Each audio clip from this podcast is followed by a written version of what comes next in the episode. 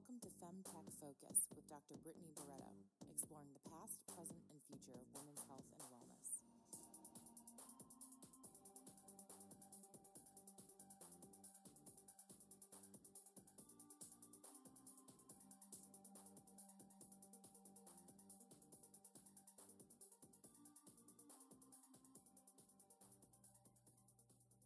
Welcome to the Femtech Focus podcast, where we have meaningful and provocative conversations with femtech experts. These academics, doctors, and innovators tell us about the past, present, and future of women's health and wellness. I'm your host, Dr. Brittany Barreto, and today we interview Jannine Versi, co founder and chief operating officer of Elektra Health. And today we are talking about one of our favorite topics menopause. 2 million women enter menopause every year in the US. A majority face the transition unprepared, unsupported, and undercared for, just when they need it the most. Elektra Health is on a mission to smash the menopause taboo by empowering women with world class, evidence based care, education, and community. They're building a movement to bring high quality hormonal health care into the 21st century along with some of the best investors and innovators in the space. Enjoy! Hey, Jannine, welcome to the show. Thank you. It's a pleasure to be here. It is great to have you. Are you in Brooklyn, right? I am indeed. Is that enjoying the last of summer? Yes. Oh my gosh. And uh, I'm in Houston, so we are enduring the last of summer. Mm-hmm. we are. Mm-hmm. You open the door, it's like you literally are walking into an oven. Yeah. Brutal. I, uh, I know. It's um it's actually been really lovely here, so it feels like nice respite to be able to get outside and enjoy some greenery. Yes. That's actually a topic we haven't covered on the show yet is like nature therapy. If any of you mm. listeners, if you specialize in health and wellness that's based in nature, holler send us a DM. we want to interview you. Um, well, Jannine, I'm really excited to have you on the show today. You are working on a topic that our listeners are very interested in. But before we get into your company, I want to talk about you. What is your background? Where are you from? What did you study? Where did you work? And how did you end up here? Sure. Um, well, it's been you know, sort of a non-linear journey, um, which I, you know, always appreciate hearing about others' kind of funky journeys um, because I started out really um, with a passion for the humanities. I was um, an international relations and history major, um, but I came from a family which is a huge part of the influences that have, you know, shaped what you know my passions are. Um, a family of physicians. Both of my parents are doctors and I'm one of three girls. Um, and so women's health is just sort of always in the ether, always at the dinner table. Um, I'll probably come back to that. But um, originally, we uh, I was born in the UK. You can't tell, unfortunately. I have lost that accent after, um, you know, gosh, like I won't say how many decades in the US, but um, I, uh, you know, have a special place in my heart for the UK, and I went back to live there um, as a professional uh, working at Google years later. But um, northern New Jersey is what I consider home. Um, I grew up in uh, sort of a semi-rural area, not too far from New York City, and um, stayed in the Northeast for undergrad, and then actually went to India to do a Fulbright scholarship, where I was focused on microfinance wow, and um, cool. helping understand and do research into um, women's uh, businesses supported by microfinance, microcredit. It was right around when Muhammad Yunus won the Nobel Prize, um, which was a fantastic experience. Wow. And, um, you know, one of the big learnings from that, which I think also was pretty foundational for me, was that when you're thinking about international development and what changes the trajectory of people's lives and lifts um, people out of poverty is it's not just one, any one thing um, like access to capital that can be very important but it's oftentimes that access to capital plus access to healthcare and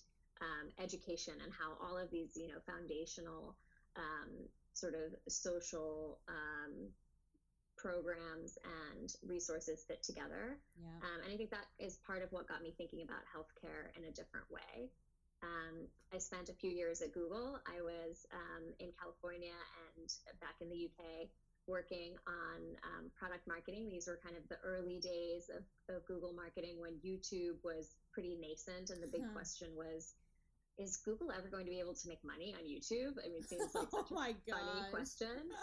Um, I worked for the chief marketing officer there, and it was a fantastic kind of moment in in the internet when Google did its first Super Bowl ad, and I got to be involved in um, helping to shape and build that team. Whoa, you were so yeah. cool!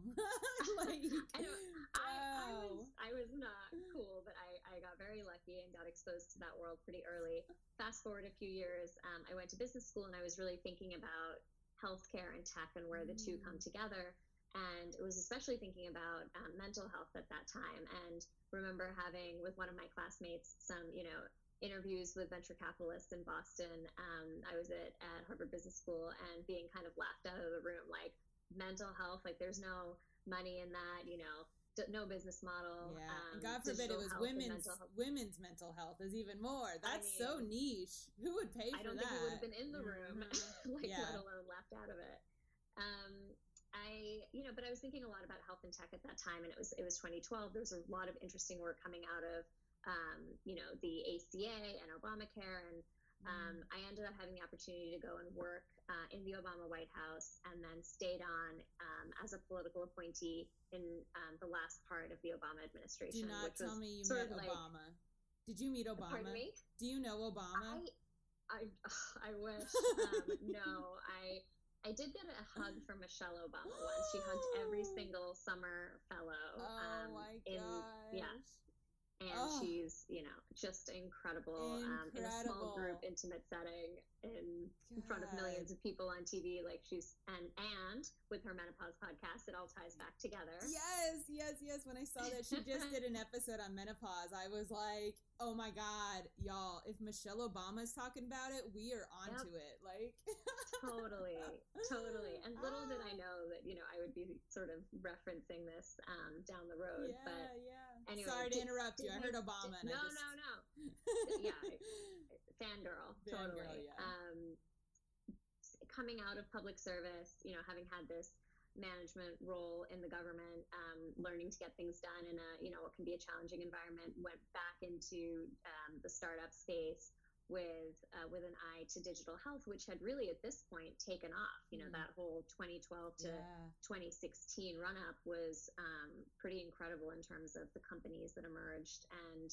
um, I worked with a number of, of digital health startups, um, helping early stage companies sort of shape their strategy and business development, and then joined Cityblock Health, um, which I'm not sure how much your listeners know about, but it's um, uh, successful New York based startup that really focuses on um, individuals who live in poor communities who have complex medical needs and complex social needs and how those things interact to really drive poor health. Yeah. Um, and, and so that was an amazing experience. Cityblock grew very quickly. And at some point, I sort of realized that the thing that I wanted to focus on a lot more um, as I was, you know, steeped in the clinical operations of this business in care delivery, um, digital product in home brick and mortar clinics, but we weren't really um, at that point. Cityblock wasn't focused on women's health specifically, and I felt like there was so much opportunity for new and interesting models um, in women's health, and so I started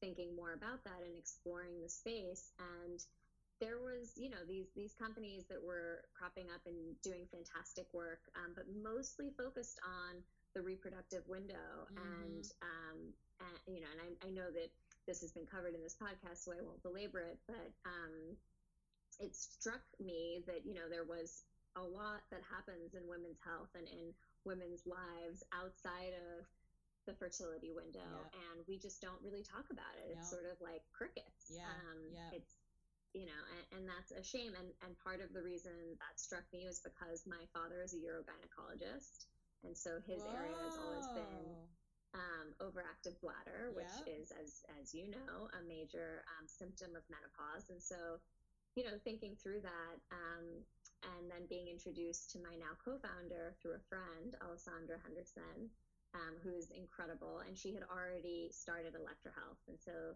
I joined her last summer. Um, she had been at it for, you know, the better part of um, six plus months. And we uh, sort of joined forces to build a company that would help women navigate this journey through menopause. Um, and our mission is to smash the taboo um, mm. around menopause and to really empower women with access to evidence based care um, and education and community. Incredible. Why did you pick m- menopause instead of like um, contraception or you know menstrual hygiene? What was what was the draw to menstruation? Or was it just that you loved women's health and you met alessandra and said oh you're doing men- menopause? Okay. Yeah. I know. It's it's a good question. I mean, I looked at this the landscape and was really thrilled to see that there were interesting companies cropping up around, you know, cycle tracking and mm-hmm. contraception, and it really felt like there was this huge void mm-hmm. around this huge market. Yeah. So you know, women in their 40s, 50s, and 60s, you know, oftentimes earlier, um, if they've gone through surgical menopause mm-hmm. or um, you know medically induced menopause and uh, so little out there not even in terms of digital health but even in terms of you know what we think of as like traditional healthcare just yeah. sort of resources and um, expertise that's really hard to access and so i think that was really really compelling mm-hmm. and of course um, you know this is sort of like random but because of my parents and some of the folks that they had worked with and trained with, um, there are people in my life who have been in the menopause space. And so, kind of getting to consult with experts, one of the founders of the British Menopause Society, um, who's a, a luminary in the space, spoke at my wedding. So, you know, Whoa. it's just this total coincidence. Yeah. Um, that did your dad uh, you know, talk think, about menopause at dinner? Yeah, absolutely. And I mean, of course, like I remember when my mom was going through, mm-hmm. you know, symptom experiencing symptoms of menopause and even in this like safe space where we talked about vaginal health and menstrual health um, all the time, it was still like we, you know, I, I, remember and I'm so like, I feel terrible now that, you know, we were like, ugh, mom, like hot flashes. Like it felt like a joke. Yeah. Um, and it's not, yeah. it's not a joke. Um, so I think it, you know, both personally and in terms of what what we were seeing in the landscape, it was just this incredibly compelling space to do something totally new and and to really help women over the course of you know a long journey. Yeah. So when did you meet Alessandra? We met last summer um, in June. We were introduced through a mutual friend, um, and and you know really no preface. It was. Mm-hmm you know, just kind of a, a, coffee chat that turned into a many hour hours long conversation and kind of that, you know, kismet right away. Uh-huh. Um, so it was, uh, we did a little bit of that founder dating that, uh-huh. you know, you uh-huh, sometimes yeah. hear about. You're like, um, that, that kind of getting to know you and both personally and professionally and how do you like to work and uh-huh. what drives you and um, and we uh, you know have I think, had been fortunate to, to find each other and have this really fantastic partnership that's wow. deeply supportive. And you find out when you're running a startup in a pandemic that, you know, those things really matter. Really, really matter. Absolutely. Yeah. Um, so, what does uh, Elektra Health do for women in menopause? Yeah, absolutely. So, um, we offer women access to world class experts uh, in menopause medicine. So we have fantastic providers um, who uh, provide virtual care, evidence based virtual care, as well as um, education and resources. And um, we do this through a lot of group programming. Um, everything is virtual now, mm-hmm. as well as um, fostering a supportive community. Um, because so much of what we hear about is, you know, I don't know what to expect. Like, am I in it? Somebody said this. I was um, speaking with a woman yesterday who was like, "Do I get it or am I in it? like, do I get do I get perimenopause oh, or am I yeah. in perimenopause?" Um, and you know, not having any roadmap or knowing whom to talk to or where to seek out resources, um, we want to be that sort of destination and partner mm-hmm. to a woman the, on the long term um, or over the long term in her journey. that's a very common femtech company uh, feature is a community aspect. Even if you know what I'm hearing is you you provide like telehealth services. I'm sure we're going to hear mm-hmm. more about that, but you didn't need to have a community aspect, but so often successful femtech companies do because we are addressing topics that women literally need basic education on because no one told us, you know? Um, mm-hmm. And we live in a society where it's not normal or, you know, common to talk about these things uh, at Starbucks, you know, just at the counter totally. or whatever. So yeah, that community aspect. I'm I'm so glad that y'all have have included that. Um, how does a how do you know if some a physician specializes in menopause? Well, we've been really um, fortunate to work with uh, our founding physician, Dr. Anna Barbieri, who's um, board certified and also did a fellowship in integrative medicine. So mm. she really has mm. focused in her practice um, increasingly on women's um, gynecological needs and hormonal health needs in the midlife phase and bringing um, a holistic approach to her care. She's um, certified by the North American Menopause Society and um, we have a group of fantastic um, medical advisors, including Dr. Lila Nachtigall, who was a former president of the North American Menopause Society, which is wow. the you know sort of gold standard for medical research um, in the space. And so those affiliations with NAMS and um, you know really getting referrals from other physicians and providers of you know hey this um, this provider is steeped in menopause and they love working with women. Oftentimes, it's sort of like women in midlife, um, which I, am putting in quotes for the mm-hmm. public, for people who can't see because it seems like such a an unfortunate moniker. Yeah. But um, you know, we we get um, a lot of physicians who are attracted to us because the mission resonates with them in terms of what they see in their practice, and they really mm-hmm. would love to be able to do more for women around counseling and education and access to treatment um, because many women aren't aware that there is actually a great range of solutions out there um, and they may not get that from their primary care doc or even their OBGYN for a whole host of reasons. Um, but we do look for uh, to work with providers. So if you're out there and you're practicing um, menopause medicine and you'd like to, you know, get involved with Elektra, we'd be thrilled to, to do something together. Awesome. What are some of the treatments available? Because I know like the common one is hormone replacement, and like that has its own side effects and its own stuff. So, what what are some treatments? And I would also love it if you told us some about the integrative treatments. What like what sure. are examples of those? Yeah, so you know, it we it sort of gets to the way that um, Elektra has built its philosophy of care. So we really are focused on um, on integrative care, the whole person, rather than you know just sort of one part of the body, one aspect of anatomy. Um, because there are estrogen receptors all over the body, and what women experience as they go through the transition is, you know, everything from dramatic changes to the physiology and um, emotionally, and even on a, a, sort of a spiritual or identity level. Mm. And so, mm. to take care of women in this phase of life is to really think about all of those things. Yeah. Um, we often start with thinking about um, what a woman's goals are, and so treatments have to be sort of tailored to and personalized to um, what a woman is experiencing, what phase of the journey she's on, and what really bothers her most. Mm-hmm. Um, and depending on what it is, then you can, you know, address the um, specific interventions mm-hmm. to that. Oftentimes starts with lifestyle. So, um, you know, like mm-hmm. as everyone knows, sleep, um, which can be really challenging. It can be, you know, mm-hmm. insomnia is, is a common si- uh, symptom of menopause. And but you know thinking about how do you optimize your sleep um, how do you get more of it? How do you really pay attention to it? Um, and uh, what you eat. So as metabolism changes in this phase of life often women um, notice that there's you know changes in their body around um, weight in their abdomen.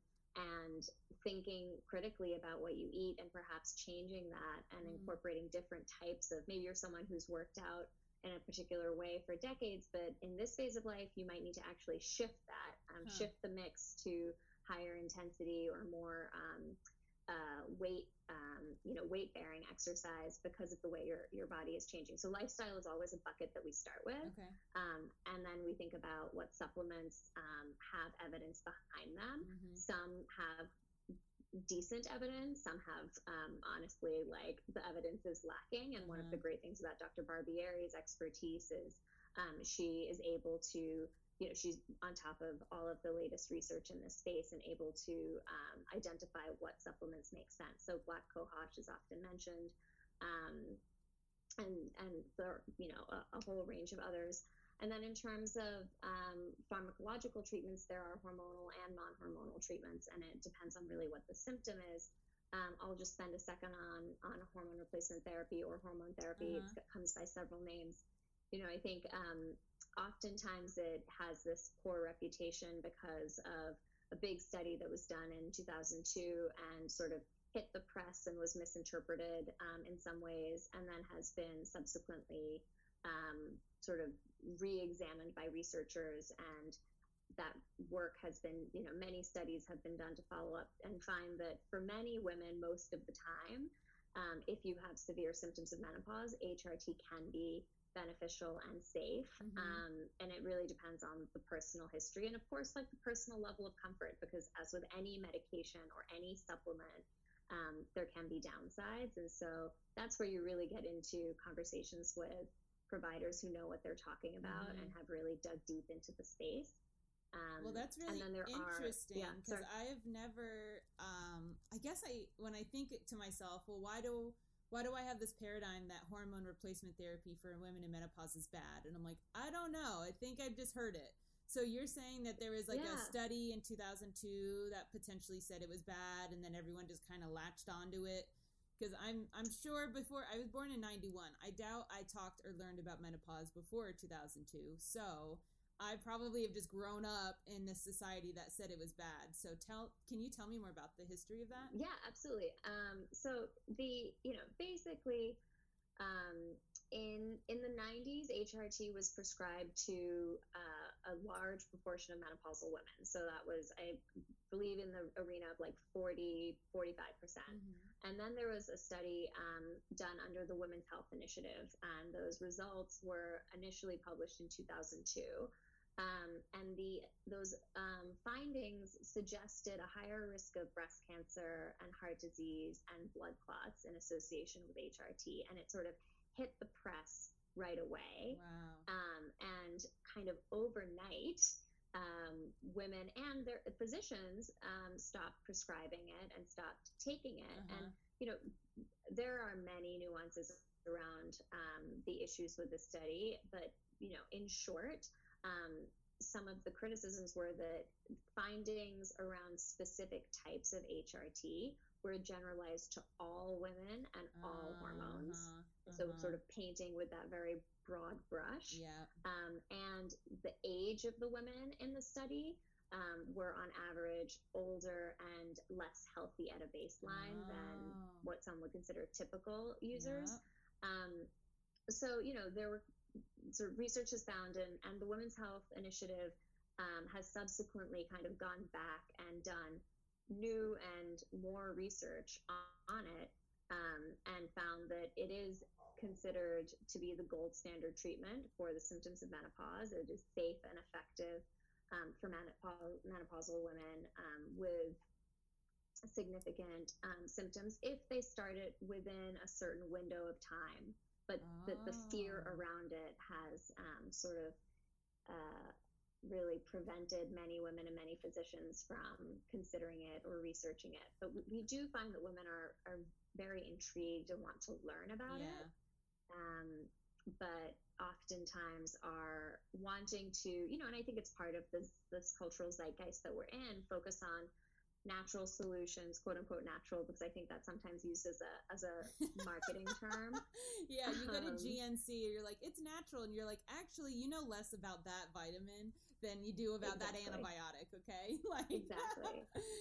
Yeah, I think you know you, you raise a really good point, and that's one of the things that we talk about a lot in terms of supplements is that not all supplements are created Mhm, equal and mhm. that some have subjected themselves to pretty rigorous testing and there are organizations that do that you know third party testing if Mhm. you are looking for it. Yeah. But yeah. how would you know? Yeah. Like most CBD products, they uh, did an experiment and they were like 75% of CBD products don't have CBD in it because there's no like regulatory around it yet. And it's, Right. yeah.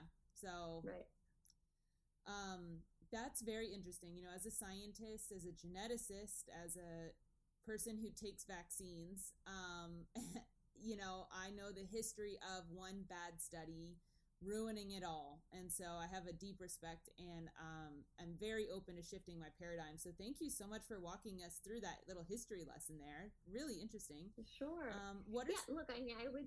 Oh, sorry. I, No, was- I was just going to add yeah. one thing, which is, you know, I think there's there's great research being done. We Mhm. definitely need more of it. Mhm. Um, but the you know research into the impact of estrogen is is fascinating. It you know in terms Mhm. of brain health and bone health and heart health and what you know there are signs that um, it does actually decrease the risk of um, bone fractures and cardiovascular disease and um, diabetes and perhaps dementia. So there's really a rich space here to, to be dug into. yeah. We shouldn't just sort of write off, um, you know, nope. the uh, estrogen and progesterone as we think about women's health in the long term. Definitely.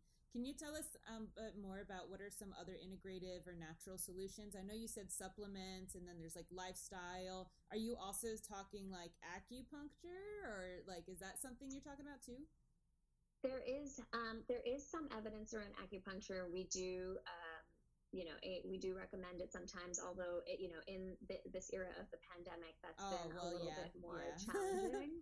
um, yeah, but for some women, you know, they do find it very effective, Mhm. and I, you know, I think the um, the other thing that we spend a lot of time on is um, sort of mind body connection, meditation, Mm. um, and intentional breathing, especially around hot flashes. So oh, tell me about that. Um, so there, there are different types of breathing techniques that have been used successfully for you know women who have been in labor for um, you know incredibly high stress situations and they also have been proven to have an effect um, for women sort of mid hot flash to Oh. um, re-regulate breathing and and help to um, reduce their core temperature.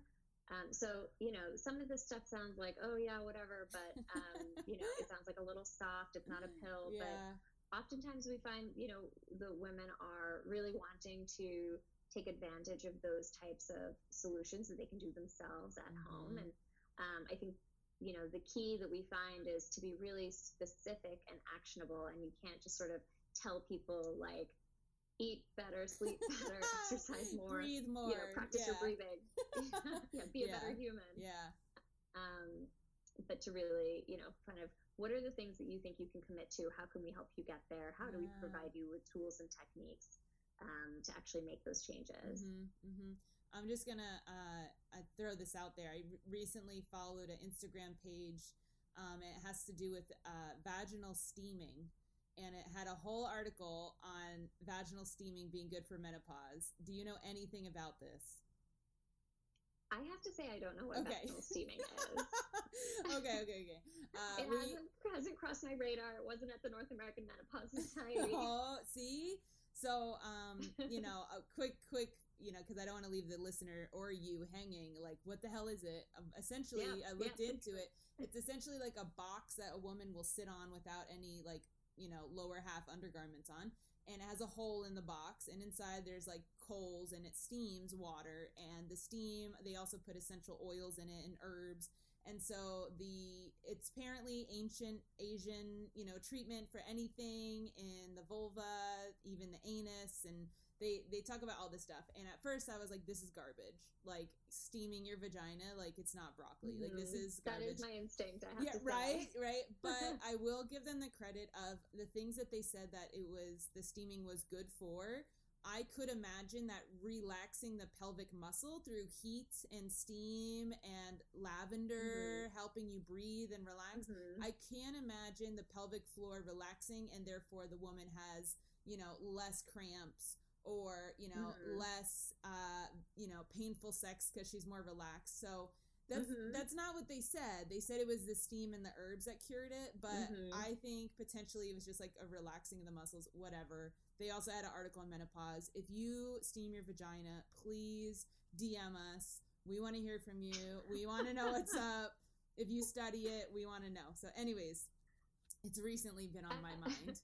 Um. yeah, I mean, and if you use a heating pad and, and smell the lavender oil, maybe that will also help. I mean, it's um, a quick experiment. Without, we could yeah. run this experiment, y'all. We just need like let's get like 100 women to participate. 50 of y'all are going to steam it. 50 of y'all are going to be home with your heating pad. Anyways, um so is this like integrative medicine stuff part of your 360 care plan or is that yeah. something else? Yes. Okay. Yeah, exactly. So when a woman um, comes to Elektra and has a virtual visit with one of our providers, um, she will go through a HIPAA secure process, um, share information in an intake, not only about, you know, medical history, just the same sort of standard questions that one does when they go to a new provider, but also what are her goals? What are her symptoms? Um, what does she care most about? What brings her joy? How is she experiencing this phase of life how does she think joy. about menopause because that. all of that matters yeah. to the way in which we'll develop um, a roadmap for her because really the goal is you know how do you live well mm-hmm. through this phase mm-hmm. and into the future mm-hmm. so um, helping to sort of set that those intentions up front um, going into the conversation with the provider and based on what her goals needs and preferences are um, the conversation will, um, you know, revolve around what can be done to treat, um, what solutions are available, and what not, next steps are. And all of that is captured in what we call our 360 care plan. Mm-hmm. So it's really, you know, an accessible document that, you know, you have here, here's what we covered, here are the links, here are the resources we talked about, you know, if we discussed supplements, here's what they are. If we talked oh, about, you know, nutrition, here's some specific things. Um, and then, you know, how do we follow up and stay in touch and help you stay accountable to the goals that you've set in that mm-hmm. conversation? And so that's something that um, she receives and can utilize going forward. Um, and it's it's funny because I don't think I've ever gotten something like that in any of the doctor's visits I've gone to. Uh, you know, if you're no. lucky, you get like a an epic printout um, from the EMR. But um, that it's a pretty helpful tool. Yeah, totally. No, I mean our healthcare system's crazy because I I had an allergic reaction last year and I went to the ER and they gave me like intravenous oh, Benadryl.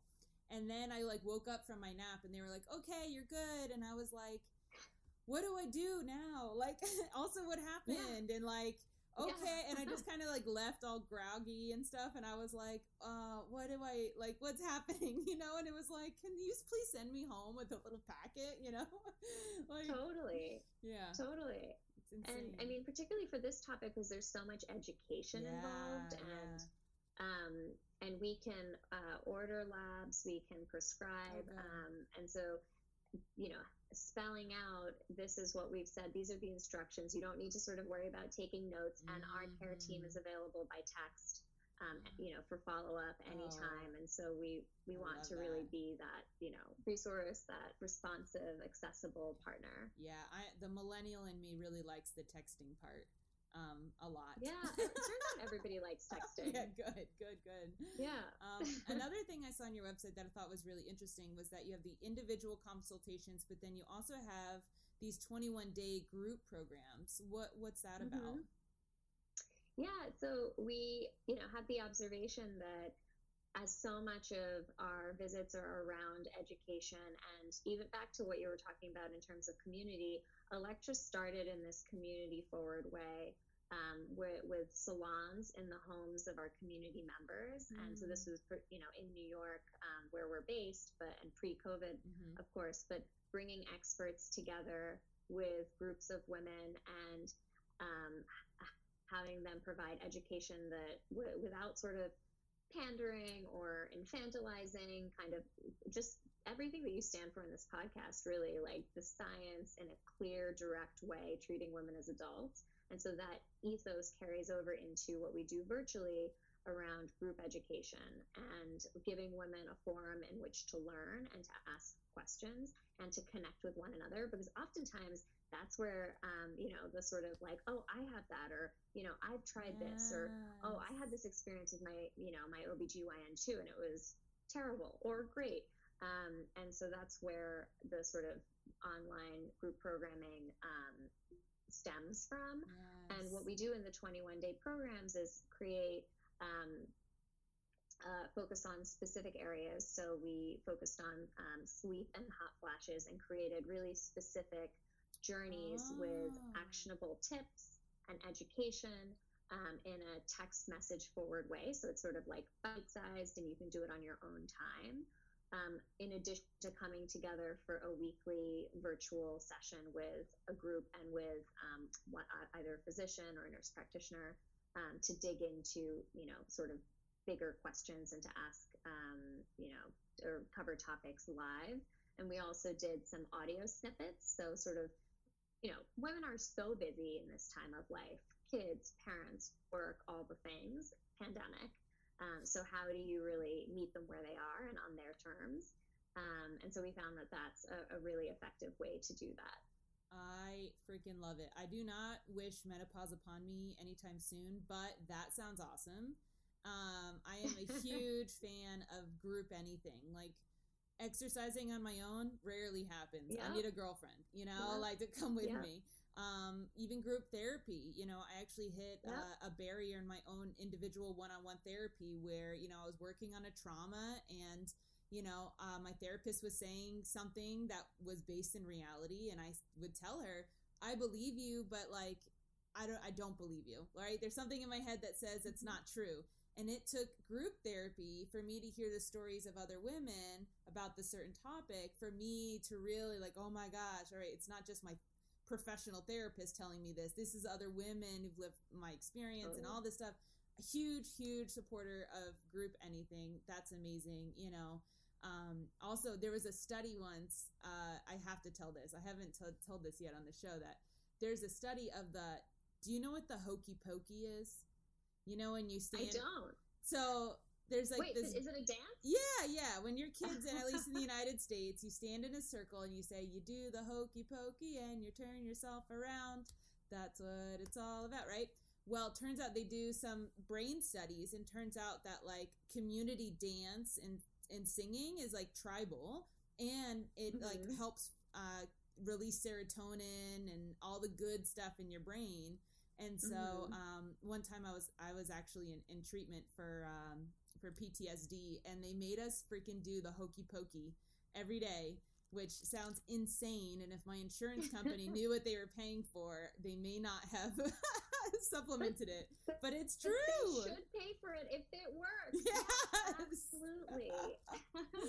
I mean, um, I think we should all have more of that. Yes. And, yes. That's like my um, biggest struggle with the pandemic. Totally yeah, yeah, yeah absolutely. I, I think that that's you know what we hear about um, from women who are in our in our virtual programs is like they have so much going on they have a million webinars but they'll actually make time for this because it feels like self-care and yes. it feels like something they're finally doing for themselves yeah. and you know they'll like put on their headphones we you know shut the door on their family and they're like okay this is time to focus on me my health my life connect with other women yes. um, and it's you know it's fantastic to get to be a part of that um, journey. And and then also for the women who are going through menopause um, in their 50s or their 60s to also connect with women who are just hitting perimenopause mm. and are like mm.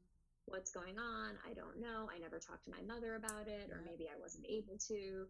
Um, and to really like have that be part of the group interaction is incredibly powerful. It is so powerful to mentor, you know. It it yeah. I feel like a lot of times it gives more benefit to the mentor than the mentee when you're like helping someone through something. Um, so that's that you are providing a gift to the women, really. um, well, Jannine, this has been so much fun. I obviously could talk to you for a really long time, but we have two last questions that our listeners really sure. love.